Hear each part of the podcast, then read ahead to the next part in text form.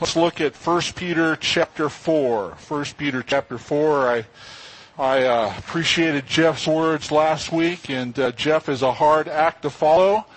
And uh, we're going to be here a little bit longer than Jeff had you last week. So, so he he gave me a little bit more time for you this week, but uh, hopefully I won't take too too too much of an advantage uh, of that.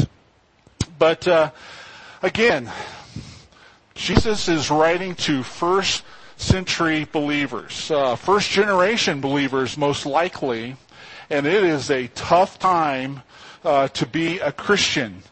Uh, there's a lot of persecution that's going on. There's going to be more pure persecution that uh, takes place with these folks, and he's he's trying to encourage those who are ostracized because of their faith. They've lost jobs. They've lost relationships. They've lost family.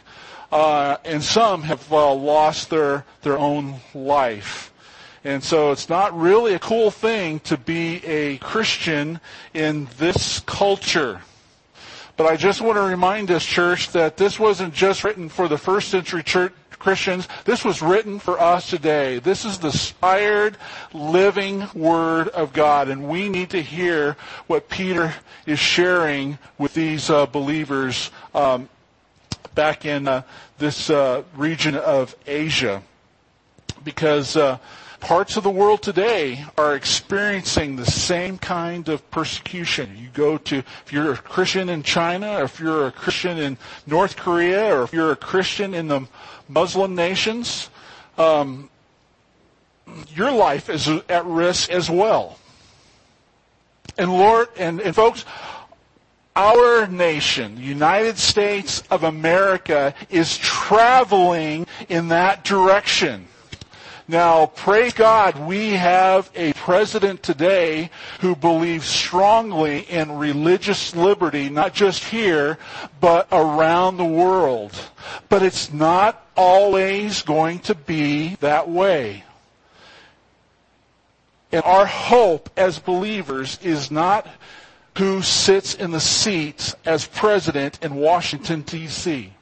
Our hope our faith is in the Lord Jesus Christ. He is our living hope. And regardless of circumstances, He is sitting on heaven's throne. He is at the right hand of the Father. So, let's look at verses 7 through 11 this morning as uh, we are here together. Peter writes this, the end of all things is at hand. Therefore, be self-controlled and sober-minded for the sake of your prayers. Above all, keep loving one another earnestly, since love covers a multitude of sins. Show hospitality to one another without grumbling. As each has received a gift, use it to serve one another as good stewards of God's varied grace. Whoever speaks as one who speaks oracles of God. Whoever serves as one who serves by the strength that God supplies in order that in everything God may be glorified through Jesus Christ. To him belong glory and dominion forever and ever. Amen. So here at Emmanuel, for the most part, we go through the Word of God book by book and verse by verse. And oftentimes as we go through the, the Word verse by verse, um, it is more current. What we read in His Word is more current than yesterday's newspaper or this morning's newspaper. And uh, there are some things that have transpired in in uh, in our culture today on social media that God's word addresses this morning, and so I am looking forward to sharing it with you this morning. But uh, Peter wants us to know that we have hope that is never going to fade away. Ours is a living hope. If you go back to 1 Peter chapter 1, verse 3, Peter says, Blessed be the God and Father of our Lord Jesus Christ. According to his great mercy, he has caused us to be born again to a living hope through the resurrection of Jesus Christ from the dead. Church, the resurrection of Christ is everything. If we can wrap our minds around the fact that Jesus conquered the grave, there is nothing that's going to defeat your faith or discouraging, discourage your faith in Him because the tomb is empty. The resurrection of Christ changes everything. So no matter what you're facing, Jesus is alive. That's a living hope. That's never going to grow cold. And Peter goes on to say in verse 13 of chapter 1, he says this, Therefore, preparing your minds for action and being sober minded, set your hope fully on the grace that will be brought to you at the revelation of Jesus Christ. Church, my outcome, your outcome, our outcome is assured by the resurrection. God already has it all worked out. Jesus is going to come back and he's going to set everything back in order. And we can rest in that fact. And as believers, he, Peter wants us to live out our faith in this reality that these things have already occurred in God's mind. You know, His plan is taking place. His plan is being realized. Not ours, His. And we can trust His heart. And so Jesus wants us to live our life like He's already won. And Jesus has already won. What does this life look like in the fact that Jesus has already won? Well, look at verse 7.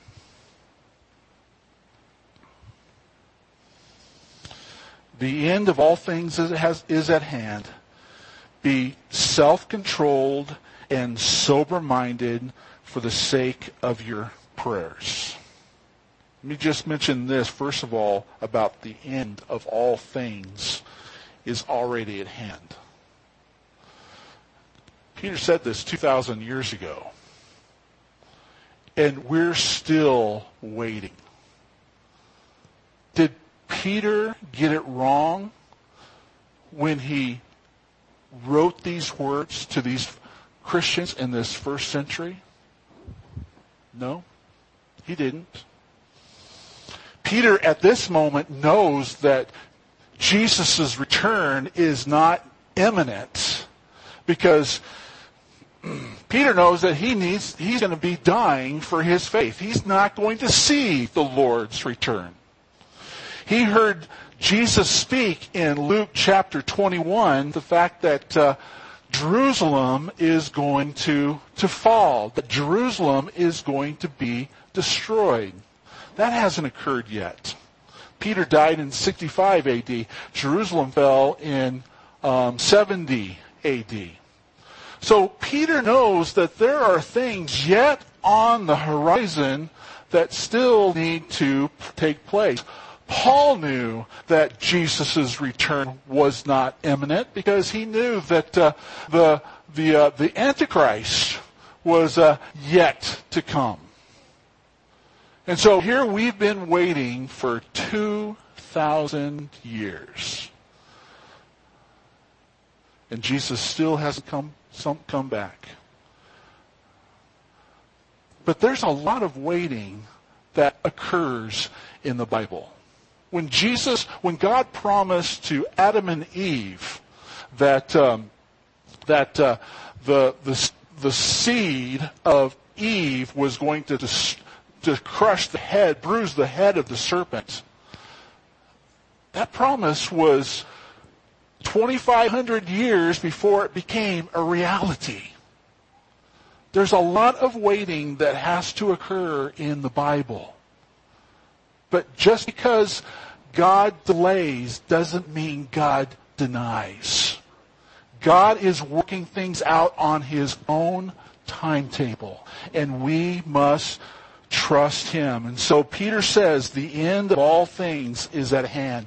Guess what? The end of all things is still at hand. The end was initiated at inaugurated at the resurrection of Jesus Christ. We have been in the end times ever since. And those end times will be complete when Jesus comes back for his church, for his people. Now, in the meantime, how do we live as if Jesus has already won? Peter says, therefore be self-controlled and sober-minded for the sake of your prayers.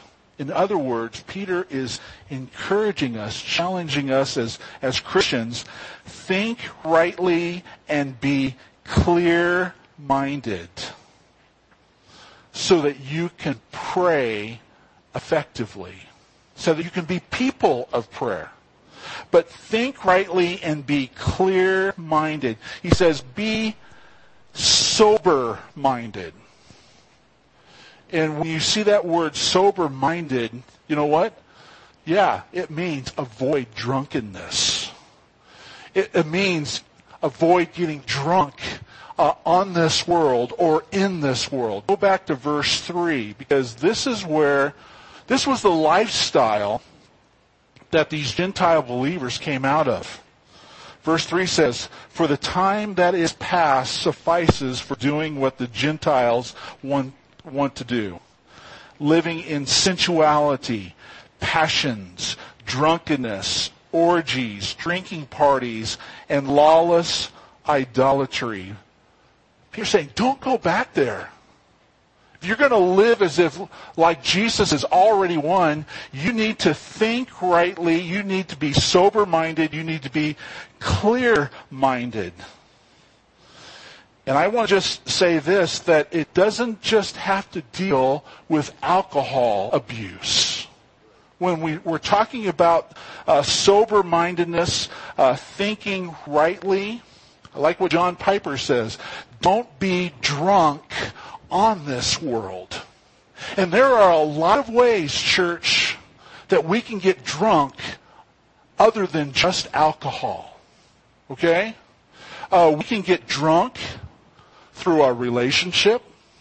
We can be in, consumed with that guy or that gal in our life, thinking that they're, they're the one that is to make us complete.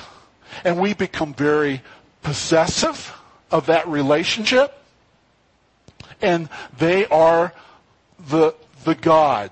They are our idol. We are, we become drunk in relationships. We get become drunk in children. Children can become our idol.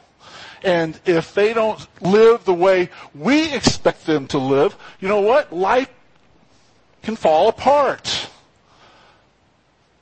And God is just reminding us they are not to be our idol. We can get drunk on our job. Our job can become our identity our uh, self-esteem.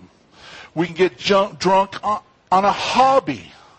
We can get drunk on political issues. We can get drunk on current events.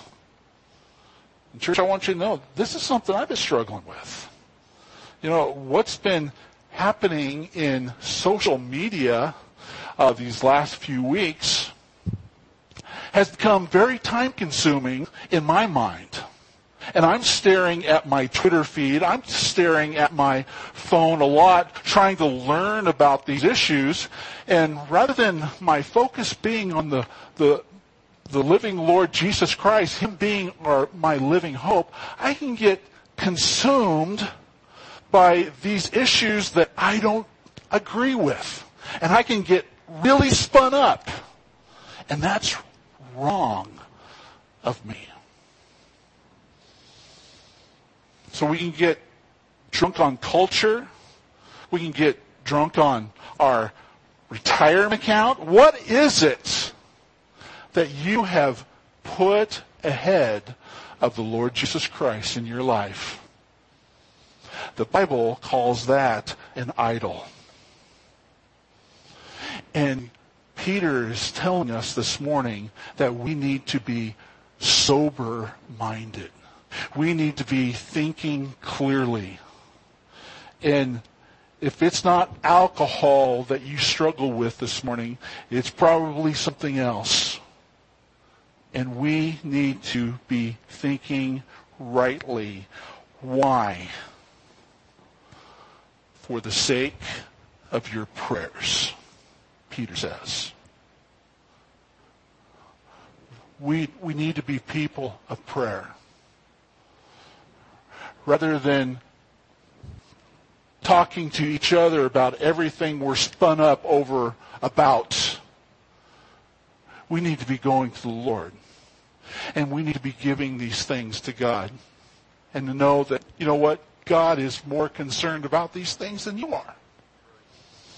And as you just keep giving it to Him, as you are, want to be sober minded in this area, you know what? God's going to give you peace. He's going to give you the strength to get through it. But if you're drunk in or on this world, don't expect peace. Jesus is our living hope. The tomb is empty. And it's only through Christ that you're going to find your peace. And this, this world church, it's going to walk all over your idol. And if your idol continues to be your idol, you're going to be one miserable, hopeless person.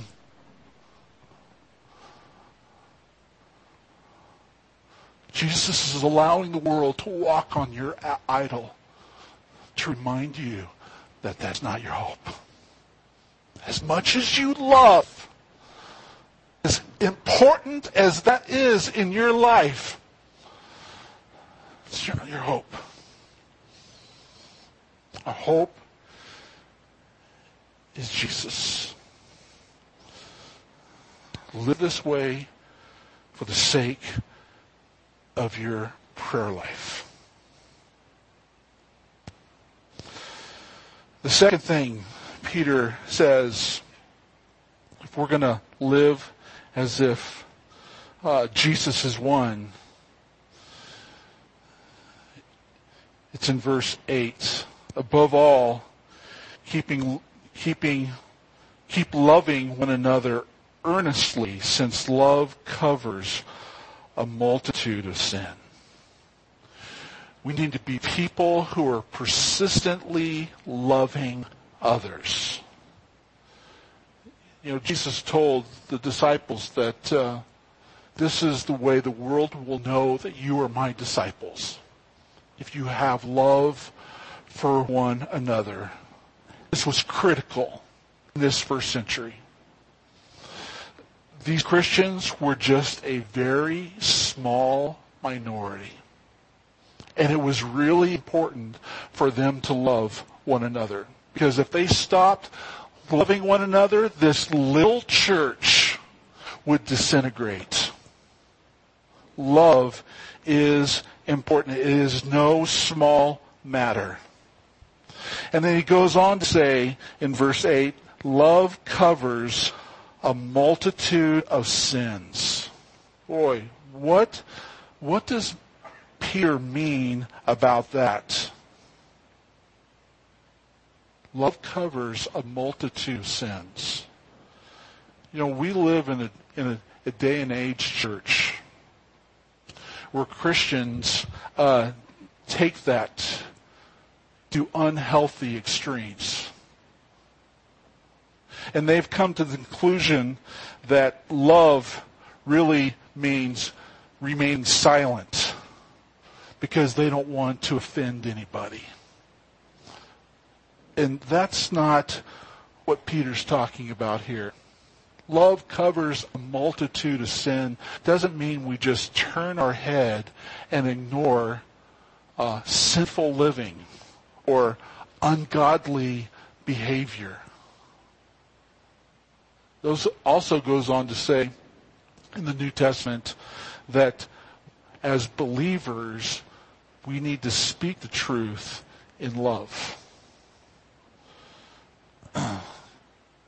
and not just sweep it under the carpet. Um, and I'm trying to do that. Like I said, um, it's been easy to get spun up over about what's happening know, on social media, particularly in um, uh, Christian life in general, and uh, in our convention in particular. And and I haven't been very clear-minded about some controversial issues. And um, and I've been looking at some of your comments this week on on social media, particularly on Facebook. Now I know nobody in this church does Twitter. I could never get you guys to do Twitter. And that's probably a blessing these days. But if you want to learn more about, uh, you know, what I'm just going to hint about this morning, um, you might want to get a Twitter account because you can learn a whole lot. But uh, maybe you've heard this this week about, um, oh, John MacArthur in particular. He um, he said some things that were a bit offensive to some people. In regard to a female leader in our denomination, but also about leadership in general in the Southern Baptist Convention.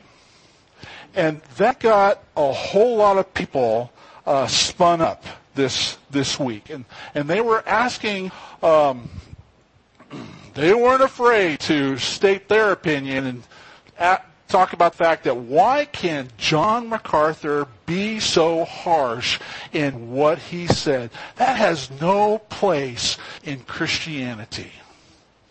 And uh, many people were um, running to the defense of others without really knowing all the facts. You know, John MacArthur shared these things in a conference that he had, I believe it was last last week, and um, um, someone was recording that with their phone and posted that on social social media. And so all they had was that context of that little video, and people jumped to conclusions. That's that's not healthy, and you know what? That wasn't right. And uh, you might think that well, John MacArthur was just speaking off the cuff, and um, uh, and and uh, didn't really mean what he says. Pastor MacArthur has been studying this issue for a very long time. And I know what he said was harsh. And if people disagree with what he said, it does sound harsh. But I want to encourage you to do a little bit more investigation. You know, with a lot of churches these days, when it comes to women um, teaching men, for most denominations, this is not a big issue. It's happening in a lot of different churches. But in the Southern Baptist Convention, this, this may not be a, a top issue uh, doctrine. You know, it doesn't have anything to do with the gospel. But when it comes to secondary issues, this, this is an important issue if we're going to main, maintain fellowship as a denomination of churches. And there are some leaders in our denomination today who are looking at the area of complementarianism. That's that's where you know um, women are not to teach men. You know that God has specific roles and functions for both the man and the woman. We've talked about this in our church, so it's not a not a secret. but there are some churches, pastors, who are allowing women to teach men. And church, this is a serious issue because what we what we entertain today as churches, we're going to embrace in the next generation. And when it comes to the Word of God, church, we take a high view of Scripture. And the Word of God says that God is a God of order. Paul understood this, and when Paul laid out the role of man and woman in 1 Timothy, he went back to Genesis. And what he had to share to Timothy in 1 Timothy was all based upon what the Word of God says in Genesis chapters 2 and 3. God is a God of order. And if we get the order mixed up, it's going to lead to liberalism down the road. And so, yes, John shared some difficult things, very briefly, actually, about one person in particular, but he had some really strong things to say about the Southern Baptist leadership in general. and he wasn't out of line. Our Southern Baptist leadership today, church, is being silent on some very important issues that are taking place in our seminaries. And guess what? What is being taught in seminary today is going to be in the pulpit tomorrow. What we're entertaining today is what we are going to be embracing tomorrow. And it is a very dangerous road that denominational denominational leaders leadership is leading us down. And John MacArthur spoke truth. And I want you to know that when prophets in the Old Testament spoke truth, they weren't very popular. In fact, a lot of them lost their life. And Pastor MacArthur isn't very popular today. But Pastor MacArthur spoke truth.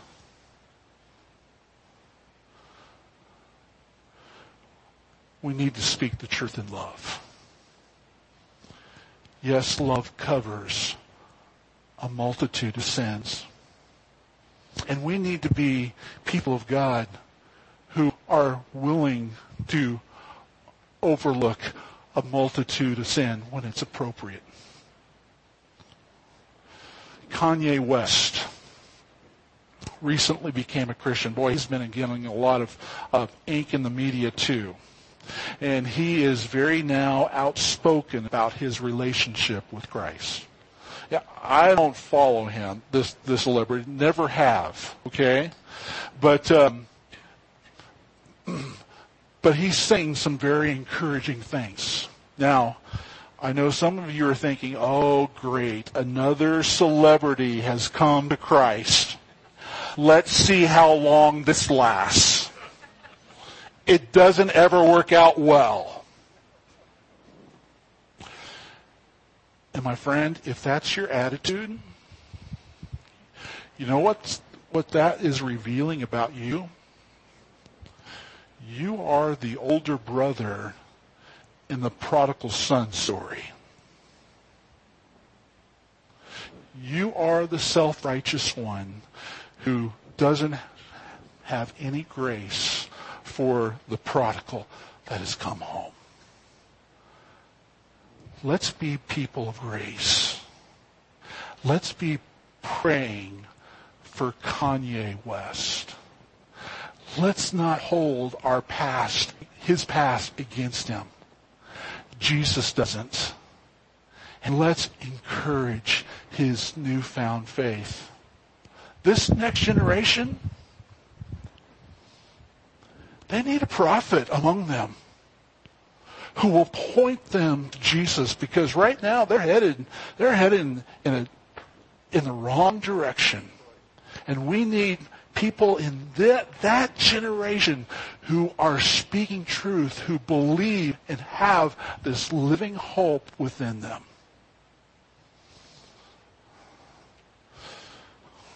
We need love.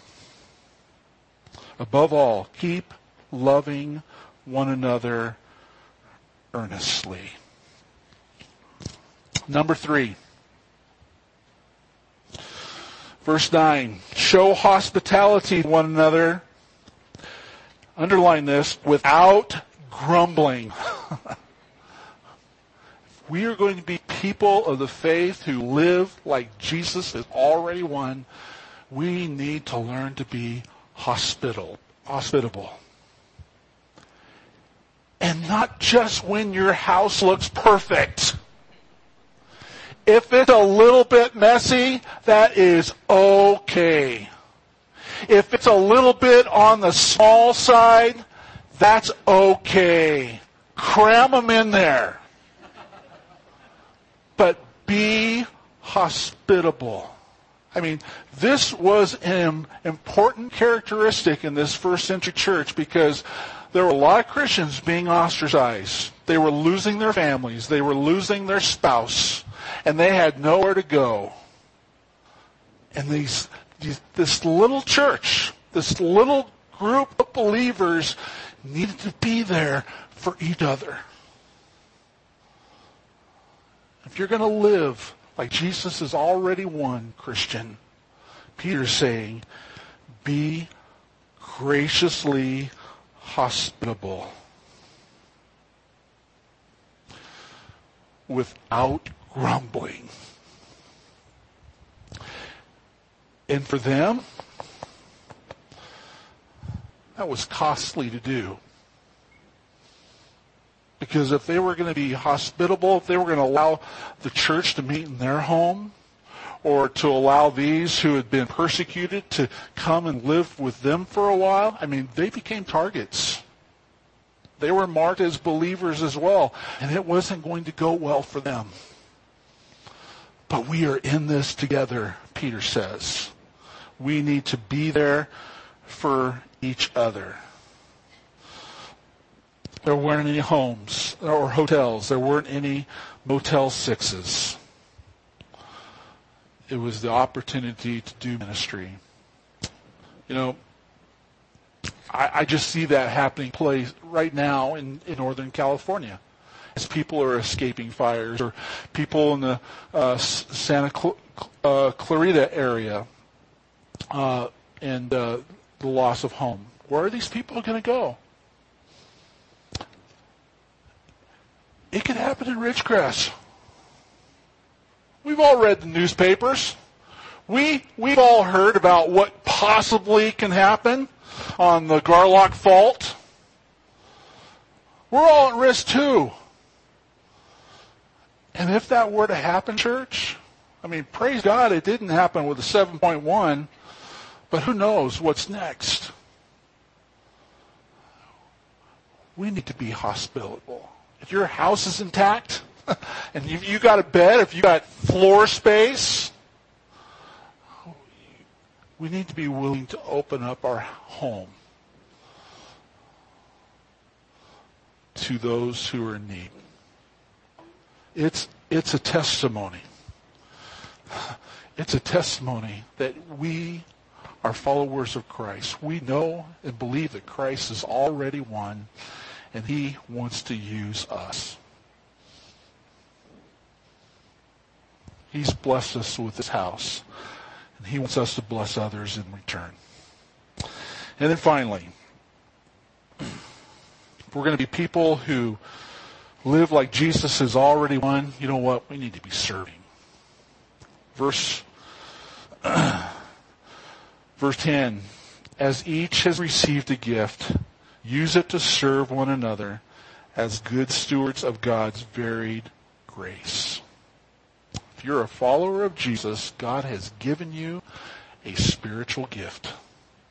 And God wants you to exercise that gift within the body. He doesn't want you to be a spectator, a casual observer, and watch everybody else do work.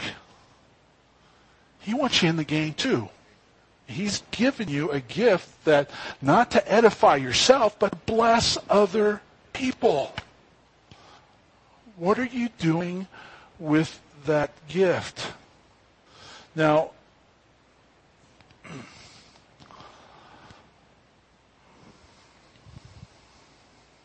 when we come to Christ, you know, our life is no longer our own. We are to be a living sacrifice unto Him, and we are to uh, serve Him by serving others. But uh, there's that doesn't mean that you need to take on a, a martyr savior complex at the expense of your own personal health or family. Okay, and I know that there's some of you, I mean, you live for doing everything in this church. And that's not healthy either. Okay? You're not the Savior. Um, if you stop doing some things, you know, the church is going to continue to go on. Um, but uh, this is something I have to watch, and and I don't I don't always have this under control. Okay, let me just be vulnerable with you for a second. It was one Sunday afternoon, and um, Joseph was going to go to his first deacons meeting, and he and I were going to go together. Okay, and it was about 45 minutes before the deacons meeting started, and I plopped down in my La-Z-Boy recliner. And, and literally, it was the first opportunity I had to plop down in my La-Z-Boy recliner. And about that moment, Susan got a text. I got a text too. And the text said, uh, "We're we're broken down and uh, it's uh, 110 degrees. Well, it was 110 degrees outside. Uh, you know, um, they didn't say the temperature, but I knew how hot it was outside. And uh, can somebody come and help us? So you know, it wasn't just to Susan and I, but it was to a group of people. And uh, Joseph looked at me and he said, "Hey, we go help these people um, before deacons meeting. What do you think?" Yeah.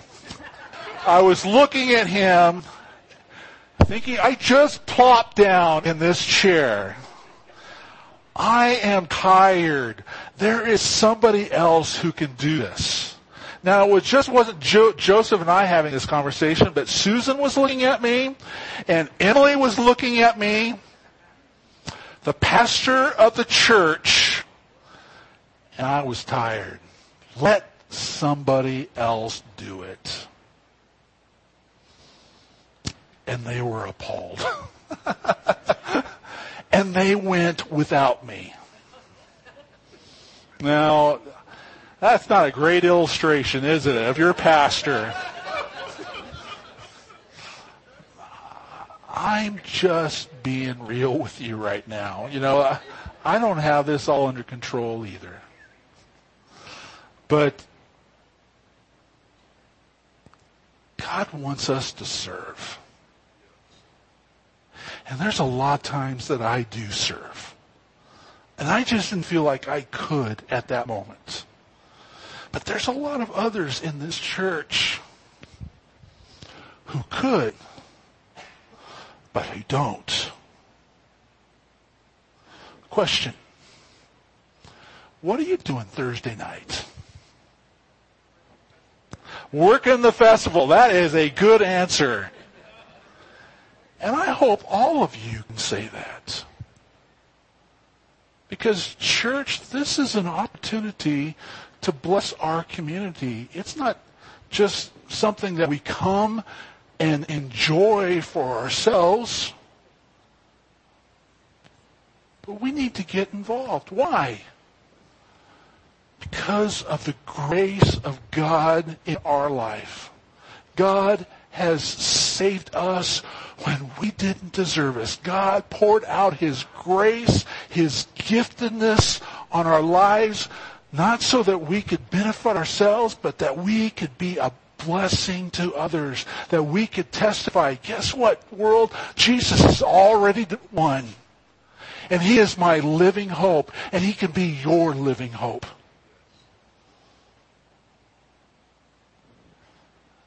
That's what God wants to see in our lives.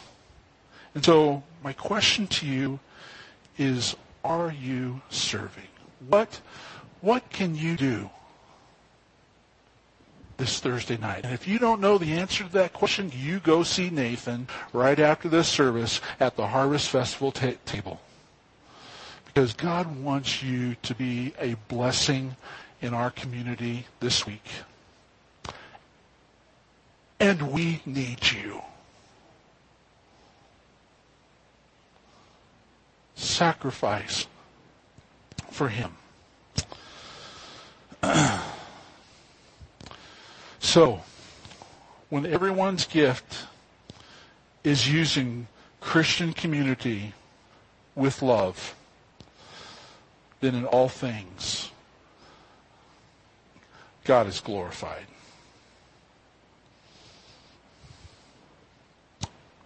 Are you sober this morning?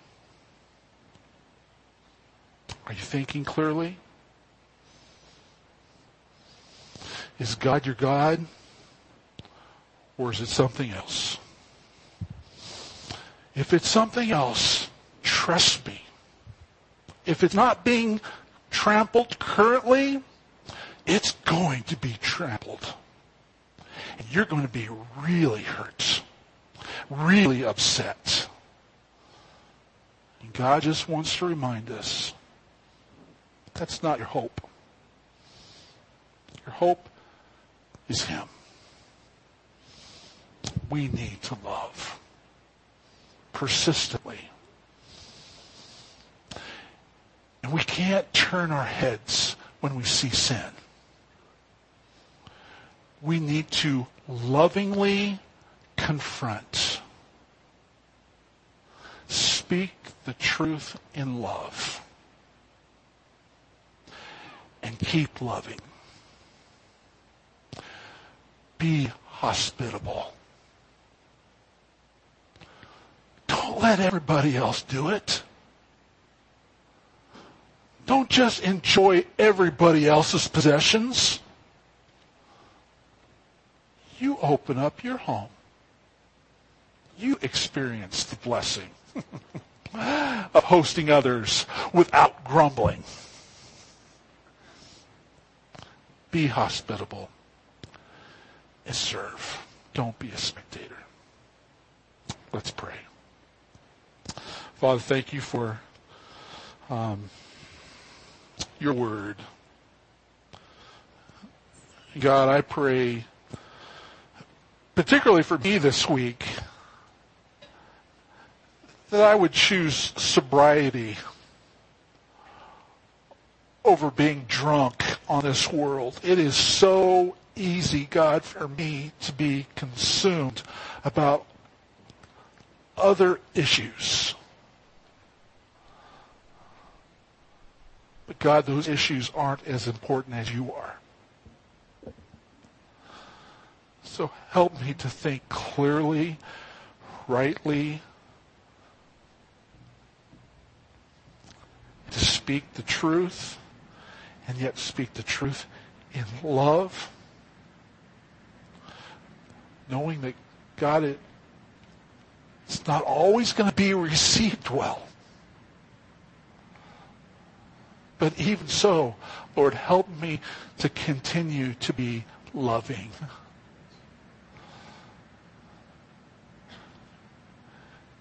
And to open up our homes, Father, to others who need those relationships with other believers.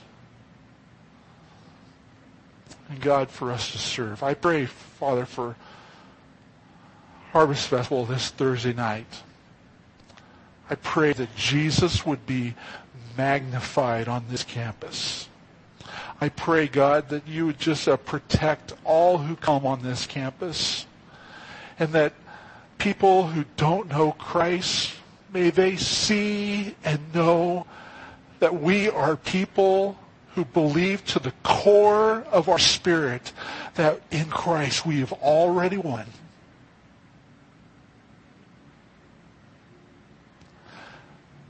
That sin has been defeated. Death has been overcome. The tomb is empty. And that God, we can trust you in anything and everything. Thank you, Father, for your word. Help us to live accordingly. In Christ's name.